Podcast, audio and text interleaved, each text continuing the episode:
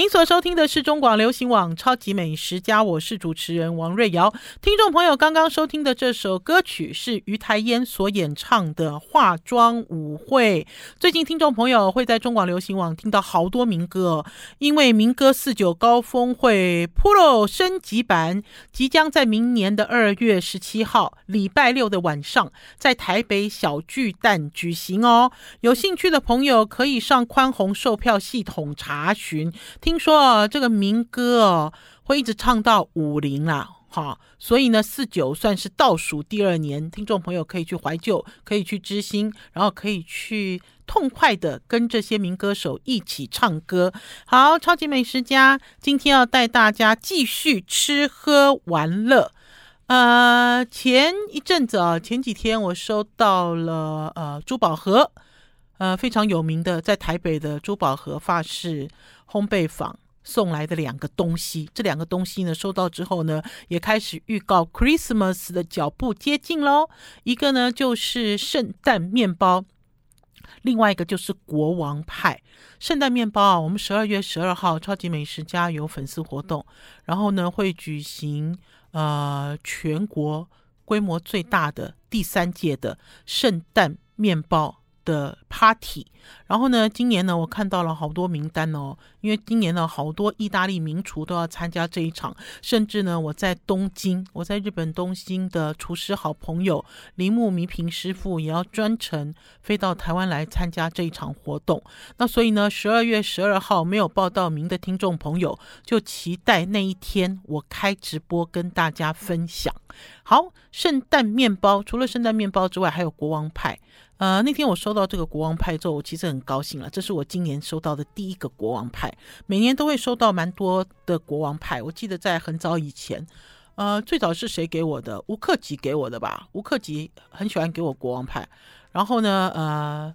我觉得那个其实就是告诉你要要呃。外国的节要到了，Christmas 要到了，要团圆、要感恩、要庆祝的时候。然后呢，呃，珠宝盒我也收到他的国王牌，今年是第一个收到。然后呢，我在切这个珠宝盒的国王派的时候，呀，我一切就切到瓷藕喽。听众朋友，如果现在有追上我们广播上面的直播，直播开在中广流行网。或者是王瑞瑶的超级美食家的脸书粉丝专业，就可以看到我拿了一个好小好小好迷你的一个瓷盘哦。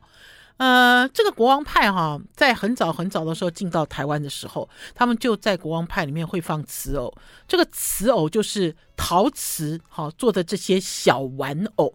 我记得我有一次有跟听众朋友分享瓷偶，在我在三十多年前，呃，刚开始在接触消费路线的时候，那个时候在自由时报工作的时候，就有一个瓷偶很有名，其实现在都还很有名，叫做喜母瓷偶。喜就是欢喜的喜，母呢就是一个女字边保姆的母。这个喜母瓷偶在我那个年代哦，做了好多宣传哦，然后还带记者去国外采访哦，就是这些工匠怎么样把这个。陶土哦，捏成这种小人儿、小动物，还是这种小小的，好像扮家家酒的这种小家具、小汽车，然后呢，你就可以收藏起来。我记得那个时候哈，呃，我一开始接触这个席姆瓷偶没有很贵，然后呢，老实讲呢，最近这几年呢，它的价格都攀升，因为它都是手工制作嘛，然后还有都是限量。我在想，如果以前哦知道哈怎么样投资跟收藏的话，我现在应该是家财万贯的人了。就早期的时候，可是。千金哪哪能买到早知道呢？对不对？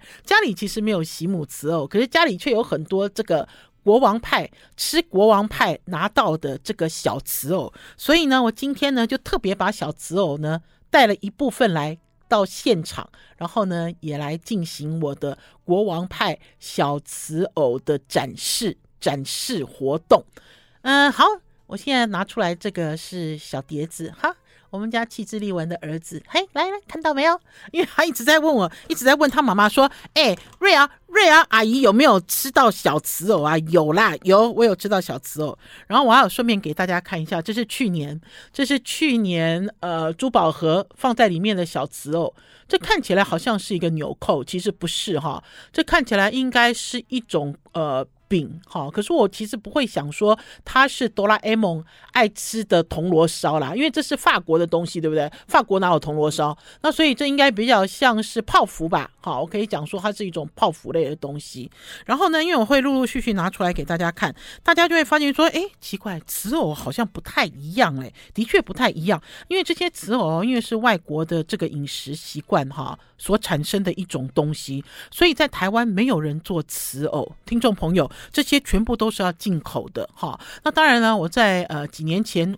甚至是现在，我都还有吃到国王派，吃完之后没有瓷藕。听众朋友，吃完之后没有瓷藕是很正常的啦，尤其是我们台湾自己的烘焙师傅做没有放瓷藕。然后呢，老实讲，我我只要一吃到这个国王派，我就想到我们。好朋友，然后呢，已经到天上去做神仙的男神卡卡。这个法国男神卡卡啊有一次啊，也是一样带着国王派来到我们超级美食家给大家上课。然后法国人在吃这个国王派的时候，你打开这个国王派的礼盒，会发现有一个纸做的皇冠。好，你只要看到有纸做的皇冠，里面一定有瓷偶，因为它就是一种游戏。什么游戏呢？就是当我们呢在切这个国王派，像蛋糕一样这样一路切一路吃的时候，当你吃到瓷偶的时候，他就是那天最大的人了。好，他就要戴上这个纸做的这个皇冠，然后他就可以发号施令，他就可以怎么样？啊，为所欲为的一天啦。好啦，继续给大家看瓷偶。这个瓷藕，你看还有荷兰风车哦，这个真的好可爱。然后还有。这个这个，我觉得应该不是圣母玛利亚，这个应该是呃圣经里面的一个人物哈，因为这个是欧洲的，因为他身上也没有抱抱小孩哈，圣经人物，然后还有羊哦，好，这个应该都跟圣经故事有关，而且是一只绵羊。然后呢，另外呢还有车车，有没有有车车哦，好可爱哦，哎，听众朋友。当你们在看这些这么迷你的这种小瓷偶的时候，有没有觉得就很想玩呐、啊？然后这个更好玩，这个是教你做烘焙哦。为什么？因为这边有一袋面粉，这有一个面团，然后还有一个呃面粉铲子。最后最后给大家看的这个我其实看不太懂，可是我相信这个应该是泡芙。好，应该是一种泡芙，因为瓷藕做的很小，它的直径呢大概两公分左右，甚至不到两公分。它的高度，你看像这个人的高度也不到三公分，很小很小。可是我觉得台湾前一阵子呢，去年还前几年有发生咬到瓷藕把牙齿崩断好的一些新闻，所以就会发现业者在国王派里面放的瓷偶是越来越大。有没有大到你不可能直接咬下去跟吞下去？好啦，超级美食家，我们要先休息一下，进一段广告，再回到节目现场。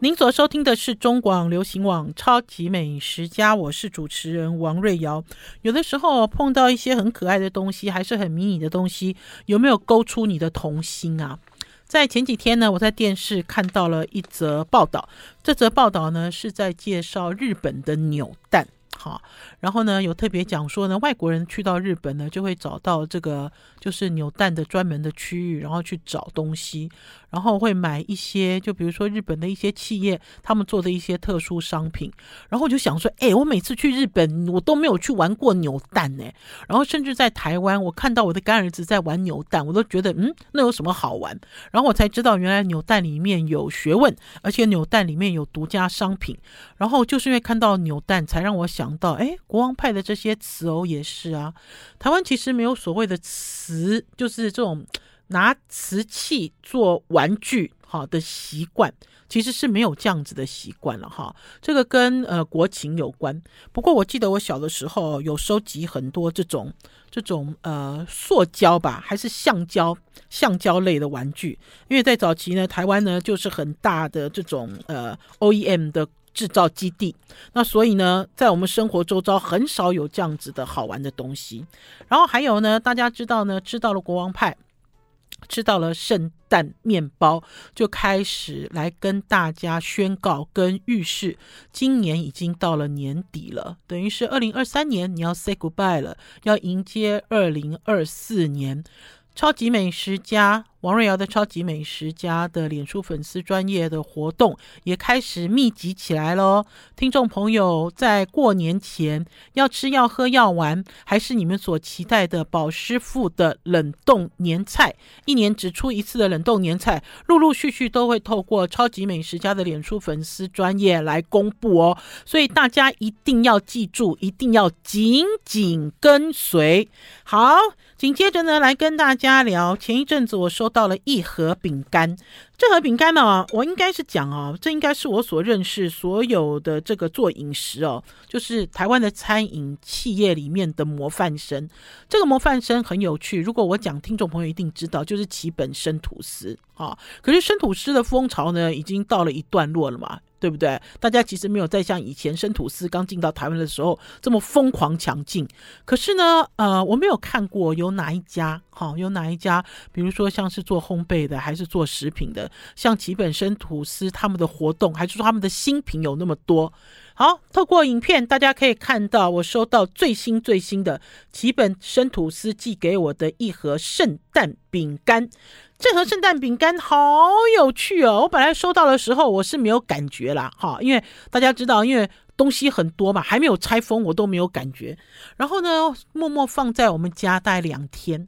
结果宝师傅那天打开来之后，宝师傅都哇笑出来了。笑出来的原因是因为原来哦，他做的这个饼干哦，来我给听众朋友看一下，他这个饼干有卡通人物，然后还有这种迷你的各式各样的面包跟烘焙，然后还有他们家的这个吐司都做成小的哈，然后甚至还有这个圣诞圣诞树的饼干，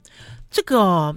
福利面包啦，听众朋友，我那天看到这盒的时候，我就想到福利面包。好，在我们小的时候，在过圣诞节的时候，总是有一些外国来的哈。呃，美系的，尤其是美系的面包店、欧系的面包店，他们就会在饼干上画一些这种花样，哈，然后就是做做一些文章。那所以呢，当你在吃这个饼干的时候，你就觉得，哎，不太一样，哎，为什么不一样？好，我现在给大家放大这盒饼干。这个饼干里面呢，有小猫咪，哈，这个小猫咪呢，呃，它呢，呃，把这个小猫咪的样子还有饼干的形状都做在上面，这是表面的第一片。可是第二片就没有了，它就没有画糖霜了，因为老实讲，这要一片一片画上去，一片一片印上去很麻烦。那所以在这盒饼干里面，我刚才有讲哈，有吐司，有可颂哈，然后有这个拐杖、拐棍儿，有没有拐棍儿？然后呢，还有呃这种杏仁饼干哈，我自己那天呢呃很调皮啦哈，因为老实说呢，年纪长这么大了，要用调皮两个字其实也很难哈，就是要有一个心情才会有一个调皮的感觉。我就一边拍一边偷吃，一边拍一边偷吃。还有的可颂哦，就是真的是可颂哦，而不是假可颂哦。做大概只有一公分高一点点而已，好，这种迷你号在里面。这里面有什么？这里面这个猫的形状是法芙娜可可饼干，还有这个呃奶油奶油呃奶油酥饼，哈。还有开心果的杏桃饼干，然后甚至它还有姜饼小人。我刚才讲，除了拐杖哈，拐杖的这个奶油饼之外，还有姜饼小人。然后呢，大部分呢，呃的这个调味跟配方做的都是法式的口味，就是欧式的口味，就是以奶油酥饼为主哈。有的加了红曲哈，有的加了芋头哈。有的呢，加了这个姜之类的东西，哈，还有这个呃所谓的这个日本的抹茶粉，然后所以它就会变得很多样，哈，呃，近年来我收到我自己第一个这个收到这个圣诞饼干，感觉到很开心的，哈，分享给听众朋友。好，除此之外呢，天气呢忽冷忽热，可是呢，大家会发现冷天的几率高了，热天的几率慢慢慢慢。变少了哈，现在真的是冬天到了吗？可是不管冬天到了没有，吃锅的季节到了。我们要先休息一下，进一段广告，再回到节目现场。I like 103, I like radio。我是王瑞瑶，您所收听的是中广流行网《超级美食家》。那天人在高雄，收到了响牛二馆于老板的电话，于老板说：“哎，骊山蜜苹果出来了。”我说对啊，我知道啊。这个于老板知道我是苹果控，我超级爱吃苹果。他就说：“哎，我寄一箱苹果给你好不好？”哈，我说好啊。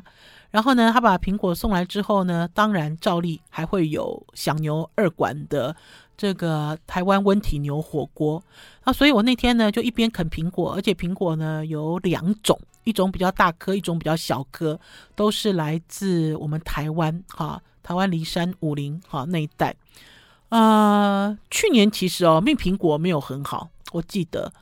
呃，今年哈，今年的蜜苹果，这是我第二次、第三次吃到，我觉得状态很不错，好，状态很不错。而且呢，在前一阵子又有一个新闻，哈，来告诉大家，蜜苹果不是品种名，哈。我觉得有的时候有有有的时候，我看到一些这种消费新闻哦，我自己很吃惊，诶，就是我吃惊的原因是因为哈。有人会不知道蜜苹果不是品种名哦，可是真的还有人不知道，真的有人会认为说我我要去买蜜苹果，蜜苹果就等于富士，哈，因为叫梨山蜜苹果嘛，因为富士是一种品种嘛，因为富士在日本也有，可是富士在美国、在法国都有，哈，因为这个品种到全球各地去种，可是蜜苹果并不是品种名，蜜苹果是一种苹果的状态，哈，为什么我们会讲说在比较高山的区域？会比较容易出现蜜苹果，就是因为它的温差比较大。那所以呢，在这个苹果的内里哦，就开始有一种一种这种算是那种呃半透明的，那其实不算结晶啦。有人讲说是结晶，它就会把这个里面的这个果肉哈，你知道冻的冻的像是这种半透明的感觉。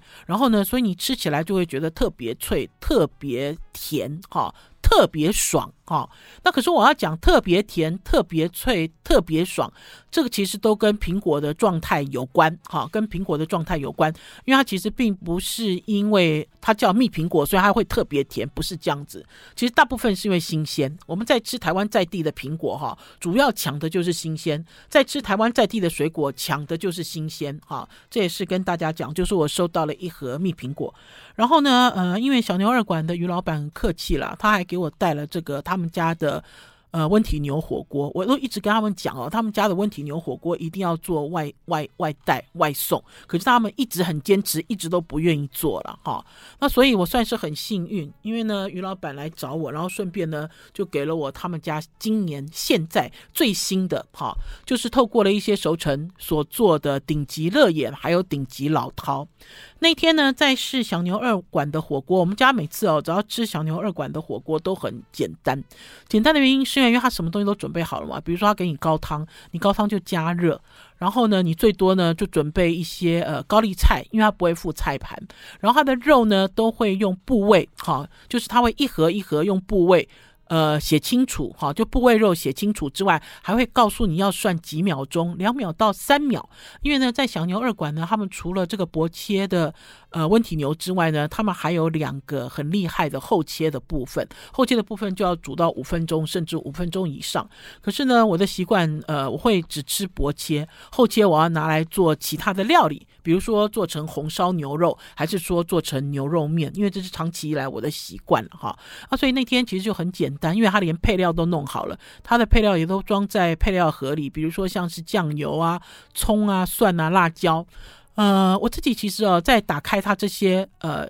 呃这个温体牛的时候，我一眼就看中了这个顶级乐眼还有老饕。那所以在还没有提示的状态之下，我就试了这两款新的肉片哈，因为这是他们新推出的肉片，我觉得它切的比较厚。我本来一开始哦在涮肉的时候，我就跟宝师傅说，我说哎。于老板对我好好哦，这肉片切的特别厚诶，可是想想也不对啊，哈，因为老实讲的，这个温体牛肉肉片切的特别厚，或者是切的特别薄，这个其实都是不专业的啦。啊，所以他切这么厚，我那个时候其实没有感觉啊。等到我涮煮的时候，天呐，我觉得乐眼超好吃诶，而且因为它乐眼哦，里面还带了一条乐眼筋，那所以呢，在吃它的热顶级乐眼牛肉片的时候，呃，软中哈，因为大家知道乐眼的这个。这个结构就是乐眼的这个组成的结构，不是只有菲力的软肉了哈，那所以还有筋，然后很滑很甜，然后呢肉香很足，然后吃到老饕更是老饕的肉的味道比乐眼还更足。啊，等到我晚上我吃完了晚饭哈，因为我们就洗了一点高丽菜，我们连丸子都省了，因为我们就想要吃一个简单的。这个呃台湾本土牛肉的火锅，我们就想这么简单吃，结果吃完之后大概九点多吧。于老板就传讯息来给我，他说：“瑞瑶姐，你有没有觉得这次的火锅不一样？”我说：“有啊，你给我很棒的肉片啊。”我说：“我吃火锅很少很少很少吃到顶级热眼呢。”大家知道吗？今天不管是哈东方人的规矩还是西方人的规矩，牛哦有好的部位，这些好的部位哦，不管去哪一个国家，大家都抢着要了哈。就比如说像菲力，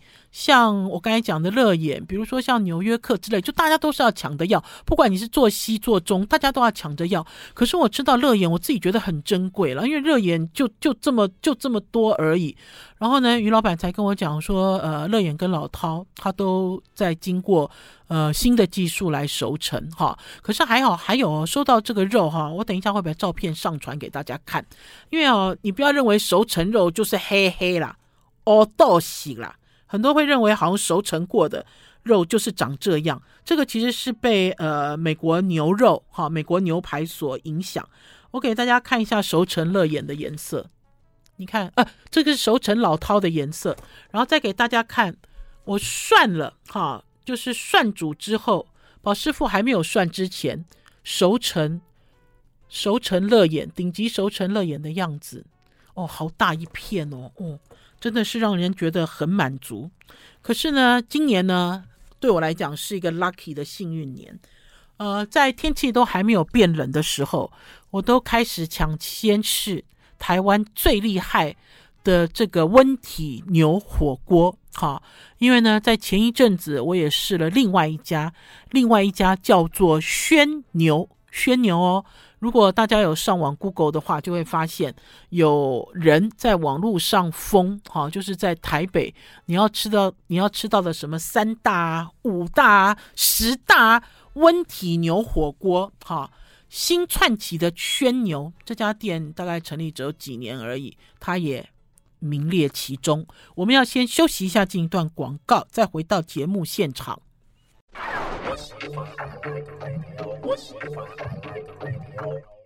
您所收听的是中广流行网《超级美食家》，我是主持人王瑞瑶。天气哦，不算是来自冬天啦，可是心情已经进入冬天了，对不对？因为你期待，你期待冬天要来了，而且你们家的厚衣服是不是要拿出来秀一秀了呢？好，来跟大家介绍轩牛这家哦，很红啦。呃，因为我看到有好多媒体都报道这家店，呃，可是我认识轩牛火锅是在疫情期间。疫情期间呢，有一天呢，我接到了一个电话。啊，他就说他们是开这个温体牛火锅店的业者，新开张了哈，开张没多久。他说想要请我试他们的火锅，我那时候就想说，好了，疫情期间哪里也不去，对不对？全部都要送到家里来，所以那个时候我试了宣牛的火锅，好，他的确就是台南市的这个温体牛火锅。好，可是呢，并没有太多的感动，当然没有感动啦，因为这个牛肉都一盒一盒送到你家里，而且都挤在一起，用纸盒，我到现在都还记得。好，而且其实，在疫情期间，你在家里吃东西是不 happy 的嘛，对不对？那所以呢，之后等到这个解封之后，他就说：“瑞瑶姐，你可不可以再来试火锅啊？”哈，他说：“我们想要请你来试酱啊，可是不知道为什么，反正就没有联络上，我就没有再去了。那可是这次呢，他们有新的东西要上市，然后请我去试，我就跟宝师傅两个人。很开心，手牵手跑去，手牵手跑去之后才知道我们驴了，我们好驴哦。为什么很驴？因为他要给我试的是热炒，我们其实满心期待哦，都好想要吃火锅，结果到了之后才发现，哎，他要给我吃热炒，哎啊，可是也还好，因为呢，吃完了热炒之后，还是有轩牛的火锅。我在这里要给大家看一下，他这次给我的秋冬锅物饗宴的 menu。好，menu 上呢，同样有我写的笔记，就是我的注记。哈，这是我的习惯，我给大家看一下菜单。然后呢，影片呢应该也已经上传了哈，应该哈。如果没有上传的话，大家就去王瑞瑶与宝师傅的 YouTube 频道搜寻，用关键字去搜寻，关键字就是王瑞瑶、宝师傅、温体牛肉火锅等等等之类的了哈。呃，他们这次啊试菜去的地方是他们在国父纪念馆对面的一家新的店哈。呃，空间很大，很舒服，而且一进去我就看到两个帅哥在切肉，然后呢才知道原来其中一个帅哥是他们的老板。那天因为是约到的是四点吃，四点四点开始试菜嘛，就去的时候他在分肉，之后才知道原来那天哦，从台南。呃，运到台北哈，就是飞车运到台北的牛肉迟到了哈，老板才跟我讲说，其实哦，有的时候真的会发生这种事了。他们这家店下午三点半开，有的时候三点半肉都还没有到哈，因为肉到了还要分切，那所以我刚好一进去就撞见老板在切牛肝，牛肝很珍贵，牛肝因为。呃，牛肝的数量其实不多，而且牛肝大家要用抢的。我那天看到他有牛肝的时候，我还心中为之一喜。好，我要跟大家讲，他是跟台南在安平的这个阿财牛肉汤，他们有合作关系。那所以他们主要宣传，因为老板也是来自台南，所以他们主要就是宣传，他们做的就是台南市哈，台南市的温体牛肉火锅啊。呃，那天呢，我先讲一下正事了哈。正事就是他给我试的他的新菜哈，他的新菜就是一些热炒或者是凉拌哈，就是熟的牛肉去做的料理。针对这一点呢，我有问一下这个老板，老板他就回答我。老板说啊：“他说牛肉要全利用啦，因为他买牛不是只有买好的部位哈，因为有的牛肉啊，大家知道，它其实即使它最快四个小时、五个小时从台南来到了台北哈，可以用的呢，让你吃起来呢，温体牛呢现涮还可以很滑溜、很很软嫩。可是当这个时间呢越来越长，这个牛肉就会越来越僵硬哈，它就越来越不适合拿来涮肉。如果他提供给客人涮肉，就会有客诉了，你知道吗？”大家就说你给我的牛肉咬不动啊之类的，还是说味道不好之类，那所以他就要想办法运用这些东西。就像那天呢，他给我吃的是香菜辣牛肉，新的有三道香蒜辣牛腱。哈，这个大家就知道，它就是用凉拌的牛腱哈，然后还有蒜头牛肉，另外一个是牙签牛肉，我好喜欢它的蒜头牛肉哦，听众朋友，它的蒜头是整粒，而且它蒜头哦是经过油炸之后哈，我觉得它应该是经过油炸，还是用烤箱油封之后，把那个蒜头都烤到这样。融融的、黏黏的、软软的，很像什么？很像我们去吃顶级牛排。顶级牛排不是都有给你那个大蒜，就是横剖面的大蒜，然后你挤出来哈的那种，比那种大蒜还好吃。他就用这样一颗一颗一颗的大蒜去炒牛肉，哇，这道菜啊，我觉得大蒜，我这边就有写，我的 memo 就是蒜头会粘牙，哎。你看这么好吃的状态，好，然后牙签牛也是，牙签牛肉它就比较费工了，它就把牙签串在呃，把牛肉串在牙签上，而且做的是比较重口味的牛肉。好，除了这个之外呢，那天呢，他给我试了两人，因为我跟宝师傅去嘛，哈，就是两人的锅物，两人份的锅物，他们两人份的锅物是一千五百元上下，一千五百元上下。那我觉得它的料蛮多的，为什么？因为它的锅底，锅底里面就有料，而且锅底里面有牛腩，哈。然后呢，呃，它呢，呃，呃，它的标配标配呢是温体牛刺身的牛肉盘，好，就温体的牛的牛肉盘。可他那天又给我加了一盘，加了一盘顶级上选牛肉盘。这个顶级上选牛肉盘是五百元有找，这里面那一天他给我配到的就有乐眼，好，这就是我刚才在跟听众朋友讲说，哇，我真的今年太 lucky 了，我今年吃到了温体牛两次。温体牛肉火锅两次都有最顶级的肉放在里面给我涮煮。除了这个之外呢，他们还有这个饺类，哈，跟丸类，然后甚至在丸类里面还可以看到台南的鱼册，鱼册，哈，听众朋友，如果你是台南美食控的话，就知道鱼册用虱目鱼去做的，像一个本子一样的一个呃丸饺类。然后另外呢，他们呢最后呢还会让你。呃，自己点一盘热炒，就是这个套餐里面还有热炒，呃，然后你也可以选白饭、啊，选这个牛肉燥饭呐、啊，哈，或者是冬粉王子面。可是要告诉大家哦，如果你要选有味道的哈，这些饭要再加十元之类的，我觉得很公平了哈，呃，很有趣哈。对我来讲，呃，我算是第一次正式走进哈，就是台北市必吃、非吃不可的温体牛肉火锅店，感受很轻松。然后会觉得呃有一种台南 feel，好，好，我们要先休息一下，进段广告，再回到节目现场。I like 103, I like radio。我是王瑞瑶，您所收听的是中广流行网超级美食家。紧接着下来，今天最后一段要用一种非常神秘的方式来跟大家介绍这家锅物店。这家锅物店呢、是告五人最爱的锅物店。告五人，听众朋友，老实讲呢，在前一阵子呢，我就收到一个朋友的邀请，这个朋友就跟我讲说，哎，有一个机会可以跟告五人吃饭。听众朋友，你们有没有很兴奋呐、啊？我自己很兴奋哎，我听说要跟告五人一起吃饭了，我那一整个礼拜我都在听告五人的歌哎，因为呢，告五人呢。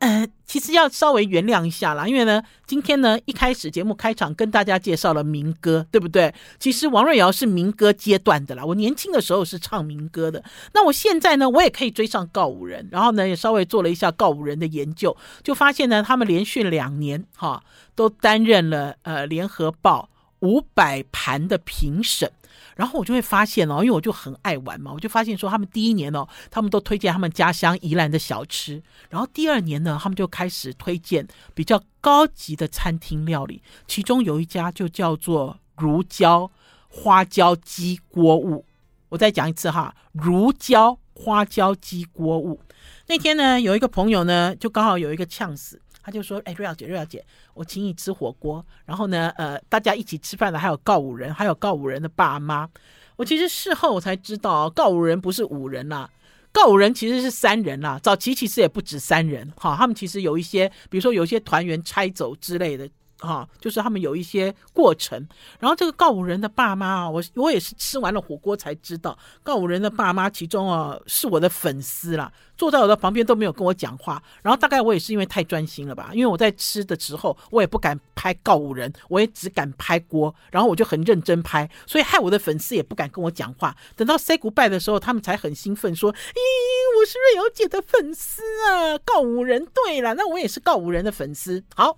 呃，不知道哎，听众朋友，老实讲呢，这我不是，这我不是第一次跟所谓的这些明星哈，还是这些巨星哈吃饭哈，我其实不是第一次哈，可是呢，呃，我一直都想保持一种正常人的感觉哈。呃，因为我觉得他们也想变成正常人，哈，然后呢，他们应该也有正常的社交，哈，然后所以在吃饭的时候，大家都是很轻松的聊天，也没有聊到呃什么私事，也不会说像什么当记者一样咄咄逼人这样子，没有。那所以我看到了这三位呃这个。乐团就这三位成员，他们真实的样貌，我只能讲说，我那天晚上吃得好舒服哦，哈，而且呢，那天晚上整个的感觉，呃，应该是说整个的感觉就像是好朋友在聚餐，哈，然后他们聊天的内容也让会让你觉得津津有味。当然，我不能告诉你们他们聊什么了，哈，主要呢，他们其实一是在，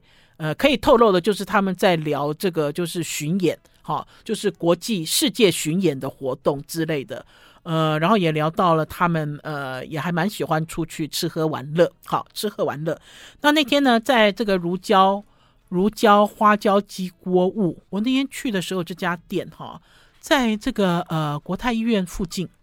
哎，我要跟大家讲，哎，全部哦都是这个年轻男女哦，一对一对都在吃花椒鸡。好，花椒鸡，我才知道原来哦，好吃的东西其实并没有年龄的限制了。我不知道年轻人知不知道花椒了哈，生吃包肚，肚就是花椒。然后呢，他们用一种仪式感很强烈的方式，哈，来吃锅物，哈。呃，讲锅物很奇怪，就是火锅啦。呃，首先呢，他们会展示食材，然后呢，他们会分门别类别类的下料，然后呢，他们还会有呃，就是有服务人员专门帮你涮肉、涮花椒，哈，还是涮所有的东西，然后会夹在你的盘子里。当然，这个应该是所谓特殊的包厢服务。如果是在，因为我们做到地下室了嘛，如果是坐在这个一楼。哈，一楼的这个开放区的话，应该是自己涮煮了哈。可是我觉得他们应该也有提供服务，因为他们呢，呃，会把料理跟火锅好穿插在一起，就像呢，他们用一种葱盐鸡，哈，葱盐呃葱盐牛舌，牛舌都是用烤的，他们不是，他们用涮煮，涮煮完了之后再来卷这个葱盐，哈，就是他们有一些桌边服务，然后甚至那天呢，还特别特别追加了帝王蟹。好，帝王蟹锅，好，就是它这个锅呢有鸡汤锅，这个锅呢也有胡椒猪胡椒排骨锅，哈，然后他们会分开来，哈，要喝汤的，哈，就不会涮煮乱七八糟的东西，哎，不能讲乱七八糟了，就是要喝汤的那一锅，他们就不涮煮，哈，这些其他的材料，然后另外一锅就专门涮煮，所以非常专业，哈，而且吃起来也不杂不乱，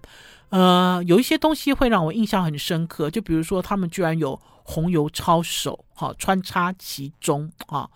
呃，很有趣的经验。这个经验呢，不光是锅的经验，还来自对于偶像团体的经验。呃，还有来自呃这个锅物本身，哈，他们在设计这个锅的认真，哈，所以跟大家推荐这家餐厅。好啦，超级美食家今天的节目到此告一段落，明天中午空中再见，拜拜。